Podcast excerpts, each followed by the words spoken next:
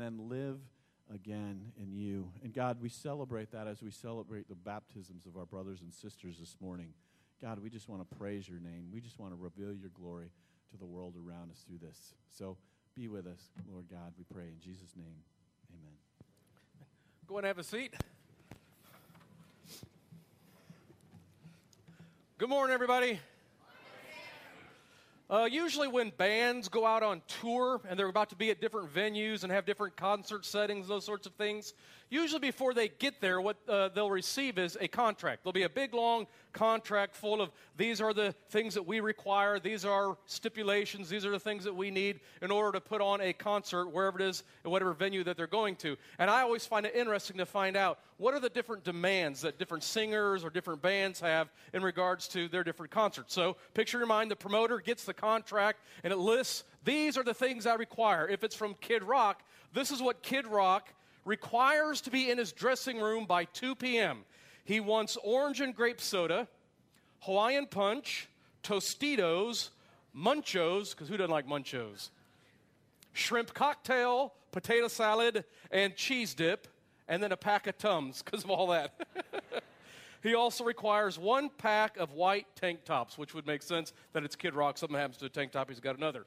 If it's Mariah Carey, she requires for her concerts tea for eight people, but you could only use Poland Springs water to make the tea. But for her drinking water on stage, she requires 16 ounce plastic bottles of Evian. That's her requirements to put on a concert wherever she's going. Christina Aguilera, here's her list of stipulations.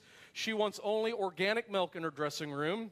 She wants Flintstone vitamins, which makes sense because they're the best vitamins, as we all know malt flavored carnation instant breakfast, and if there is any styrofoam, she will not perform. No styrofoam. Alabama, let's go to country musicians, the band Alabama. They will not perform if there are any live animals backstage. Which just begs the question what had to have happened to them that afterwards they said, okay, that's it. If there are any more live animals, we're not playing. Aerosmith has a very peculiar request in their contract. They specifically state that they want no Wonder Bread in their dressing dressing rooms. What, I don't get with that Wonder Bread. Cher does not consider Kendall Jackson wines to meet her standard of fine wines, and thus she doesn't want any of them in her dressing room. But I think my favorite is Van Halen. Van Halen demands within their stipulations that there be a bowl of M&Ms, but they want all of the brown ones removed. This is serious. Like honestly, they want a bowl of M&Ms with just the brown ones removed.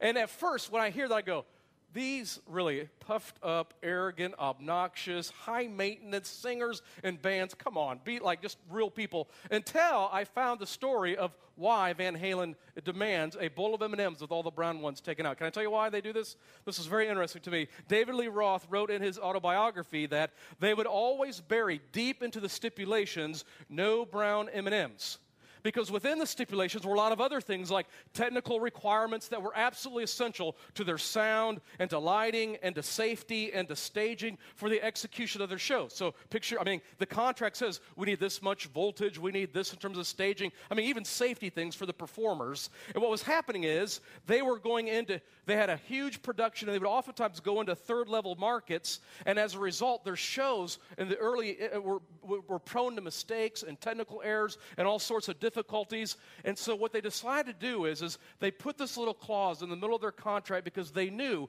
if they walked in and saw brown M&Ms, do you know what that would mean?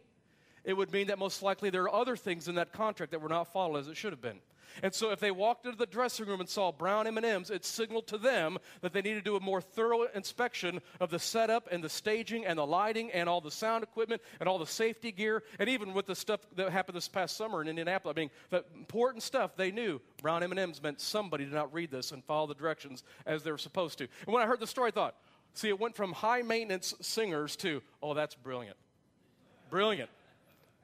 See, what they know is if you can't be, if you are sloppy with the little stuff, it usually will be a bigger reflection that you can't handle the bigger stuff, and you'll be sloppy in that as well. Which actually, this is just a principle right out of the teachings of Jesus, where he says, it's in Luke chapter 16, verse 10, he says this Whoever can be trusted with very little can also be trusted with much.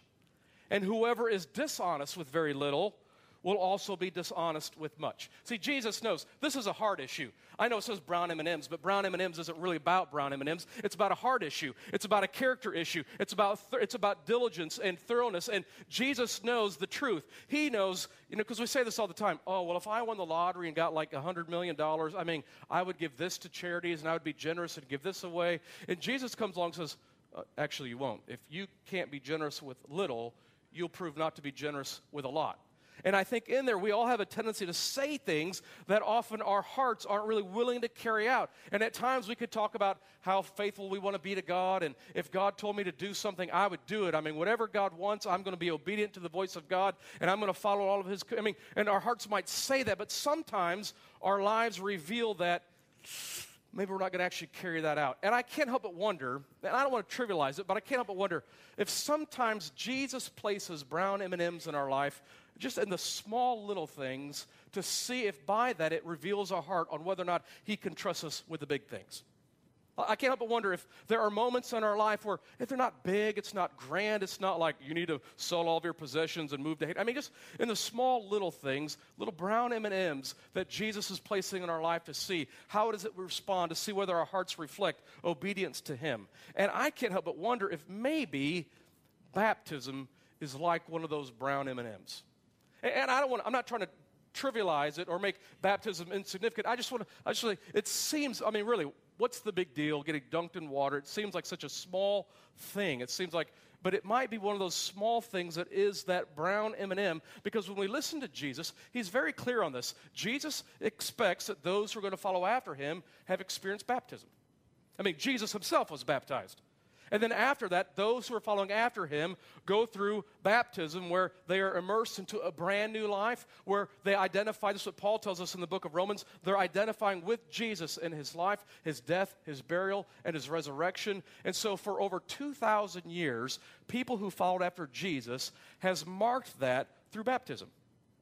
I mean, you just read through the gospel accounts, you start reading through the book of Acts, every single person who gives their life to Jesus, who says, I'm going to be a follower and a disciple of Jesus, do you know what they do?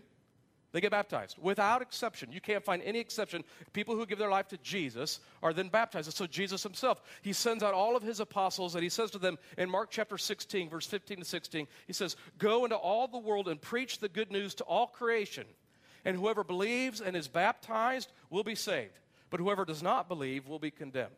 Now, is there anything in those two verses that are confusing, hard to understand, words don't make sense? No, it's pretty clear. I mean, there's not a lot of gray area. This seems to be Jesus' expectation. Jesus commands for those of us who are following after him to be baptized. And years ago, when I started ministry, I thought the most inferior reason to get baptized was because Jesus said so. Like in my mind, there's a lot of other reasons why you should get baptized because of this. I mean, both theological and existential. And the most inferior in my mind was Jesus commands it. But now I've come to appreciate and respect. No, sometimes it really is just about Jesus commands it. Because it felt to me like it's sort of like a you know a kid and a parent and they're kind of talking to one another and the parents telling them you need to do something and the kid's asking why and every once in a while the parent says what because I said so right now as a kid I hated that right it's like but I want to know why because I said so but now I'm a parent, so I love it. It's a great phrase because I said so. I'm your dad. Go take care of it right now, right?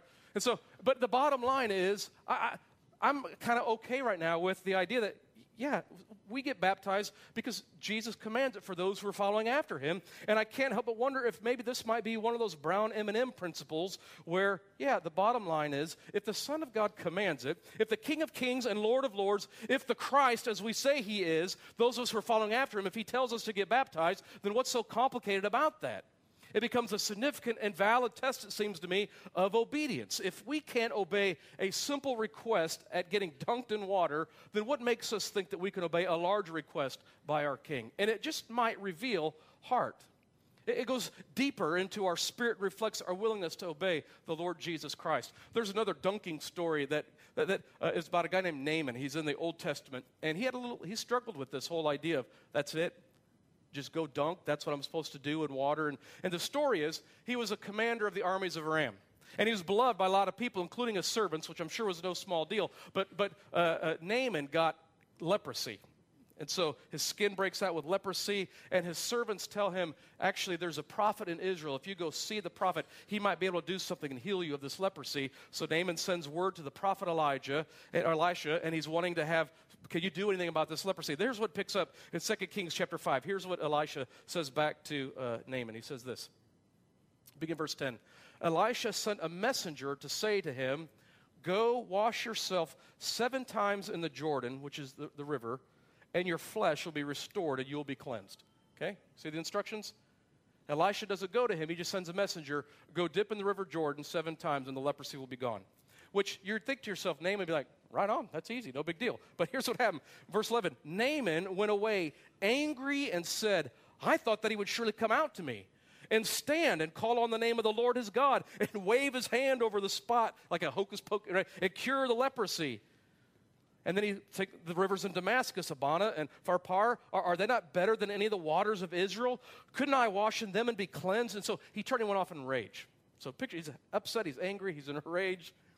But Naaman's servants went to him and said, My father, listen, if the prophet had told you to do some great thing, would, would you not have done it?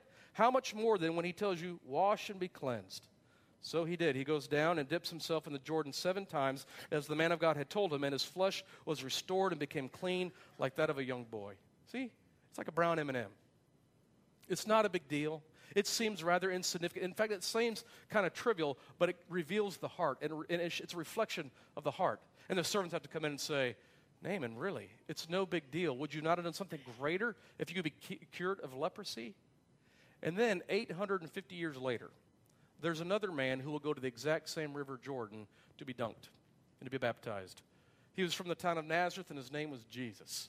And he's got a cousin named John who's at the river and he's baptizing people for the repentance of sins and that they might receive the kingdom of God. And Jesus comes up to his cousin John and says, I want to get baptized. And I don't know if you remember the story, but John the Baptist says, Are you kidding me? You should be baptizing me. I'm not baptizing you. And Jesus kind of presses it and says, No, this is, we really ought to do this. So in Matthew chapter 3, verse 15, let it be so now. It is proper for us to do this to fulfill all righteousness. And then John consented. And as soon as Jesus was baptized, he went up out of the water, and at that moment, just picture this in your mind, heaven was open, and he saw the Spirit of God descending like a dove and lighting on him. And a voice from heaven said, This is my Son, with whom I, whom I love, with him I am well pleased. So it's really not a big deal. Wasn't even a big request.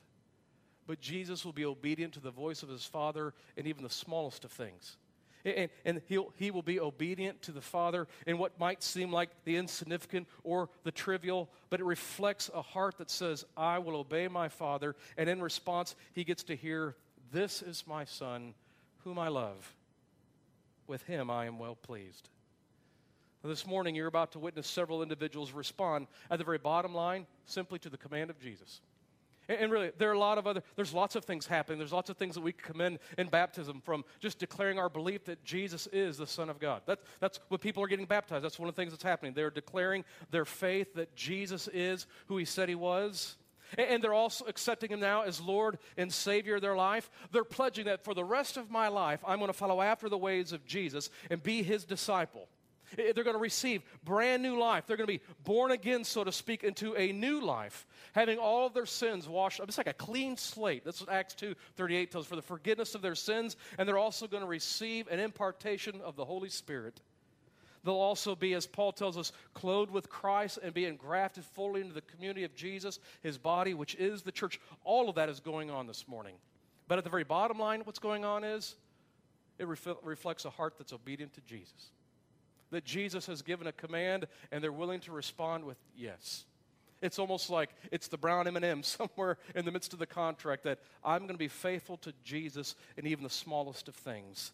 There'll be no more excuses or justifications or delays. Even in the small stuff, I'm obeying. And our prayer then as a community is, is in response to this, they too will hear their Father in heaven say, at, at least in their spirit, This is my son, or this is my daughter, whom I love and with him or her I am well pleased.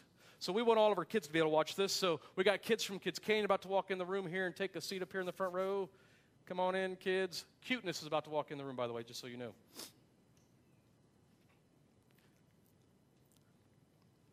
Always good from time to time to bring the kids back in. They can experience what we do.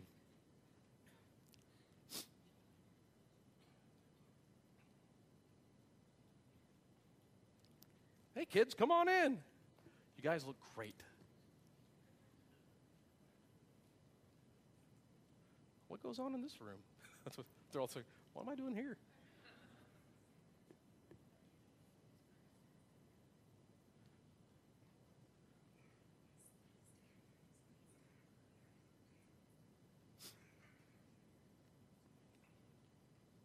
Hmm, rope, good idea. You never know when that will be necessary.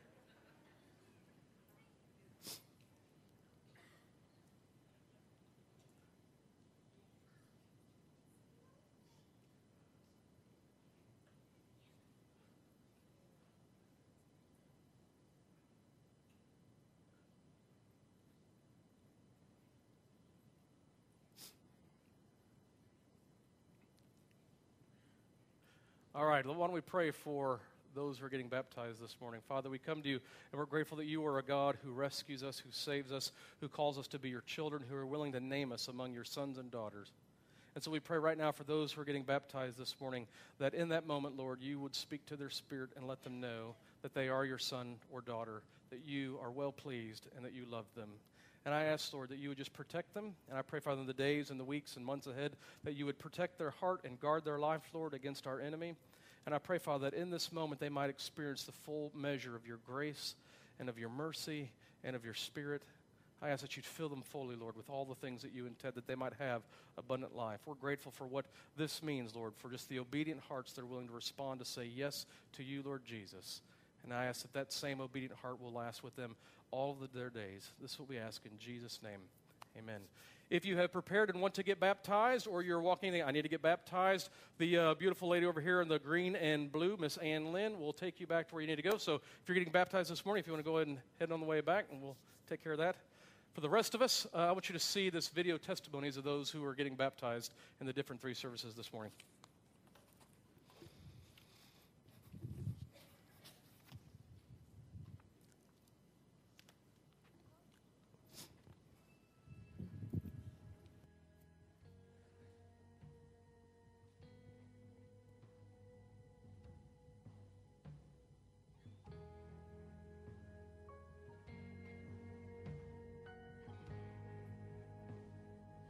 Lived my life for years just on my own terms, never paying attention to what affected anyone.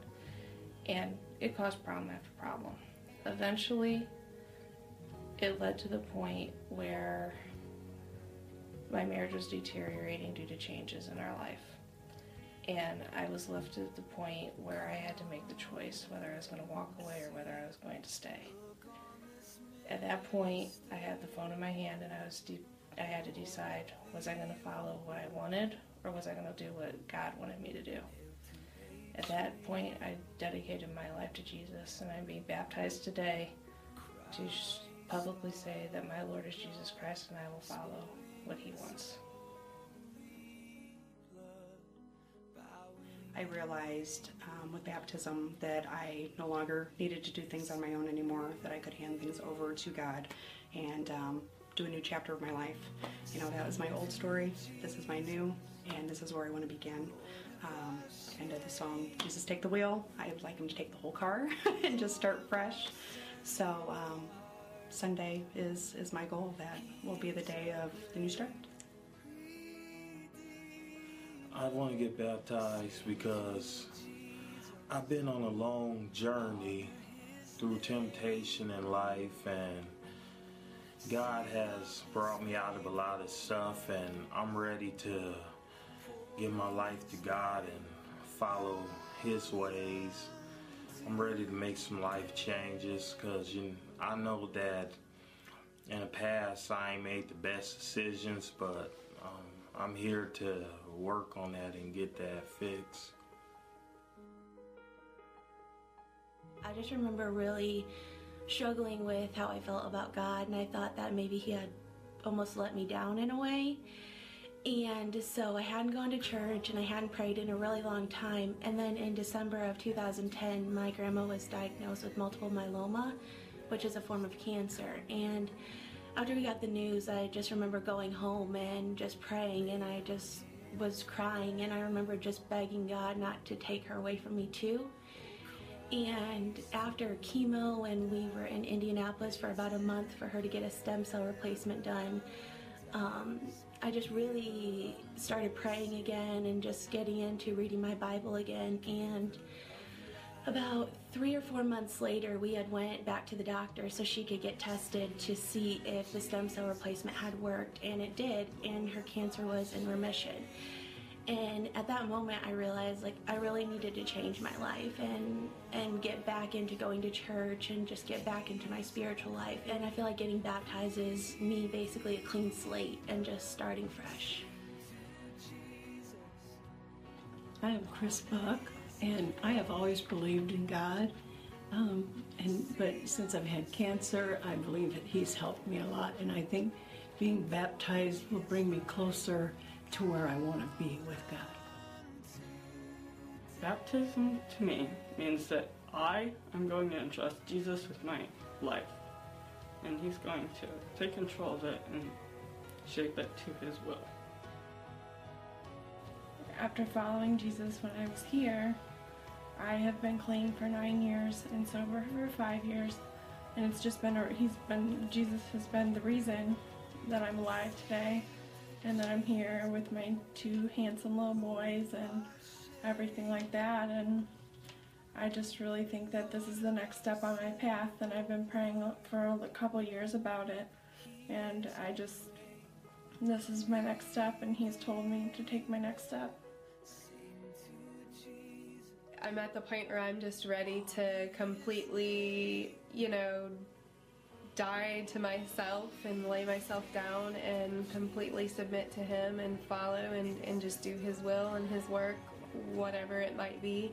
I'm just to that point where I'm ready to, to take that next step and, and just move forward. And I just wanted to be baptized just to kind of make that, you know, commitment, that outward commitment of, you know, this, you know, I'm, I'm serious about this, so I'm ready to move forward.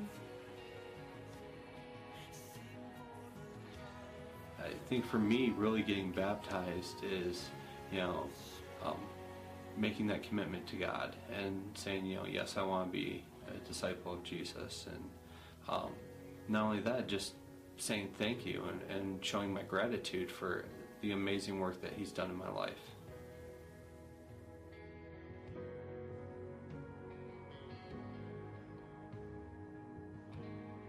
I believe Jesus is the Son of God. I believe Jesus is Lord, and I believe He is the Son of God. I believe Jesus is my Savior.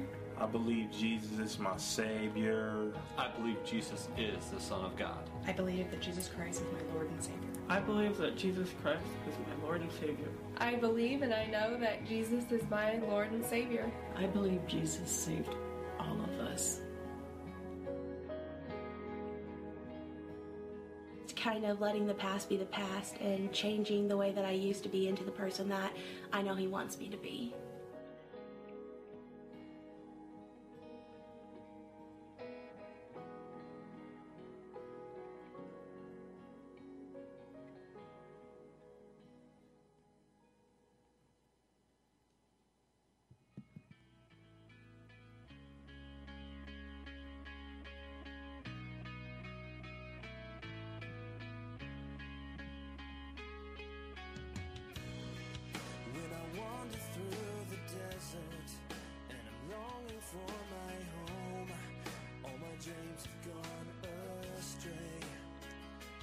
This is Kim Osmer.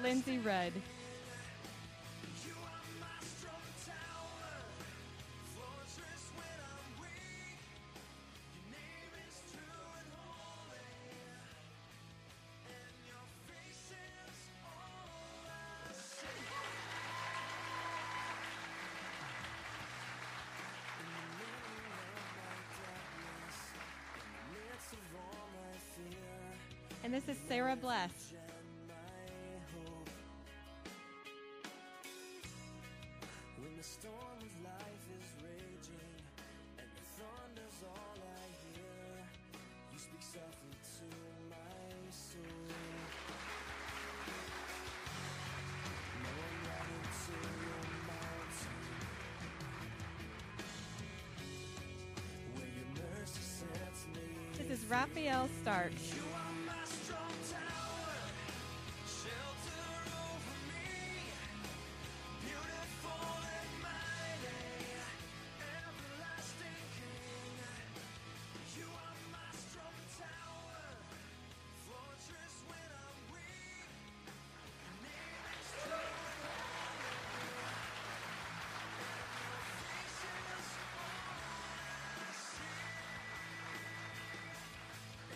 And this is David Lancaster.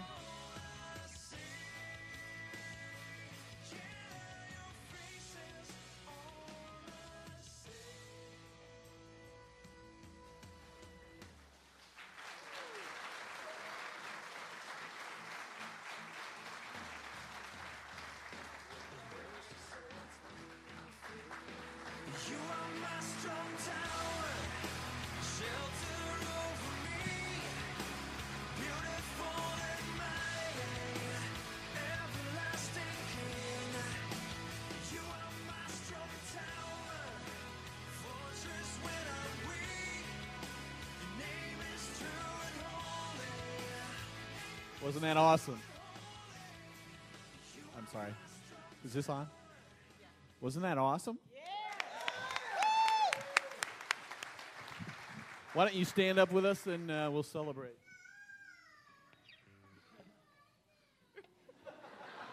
oh, I'm so sorry.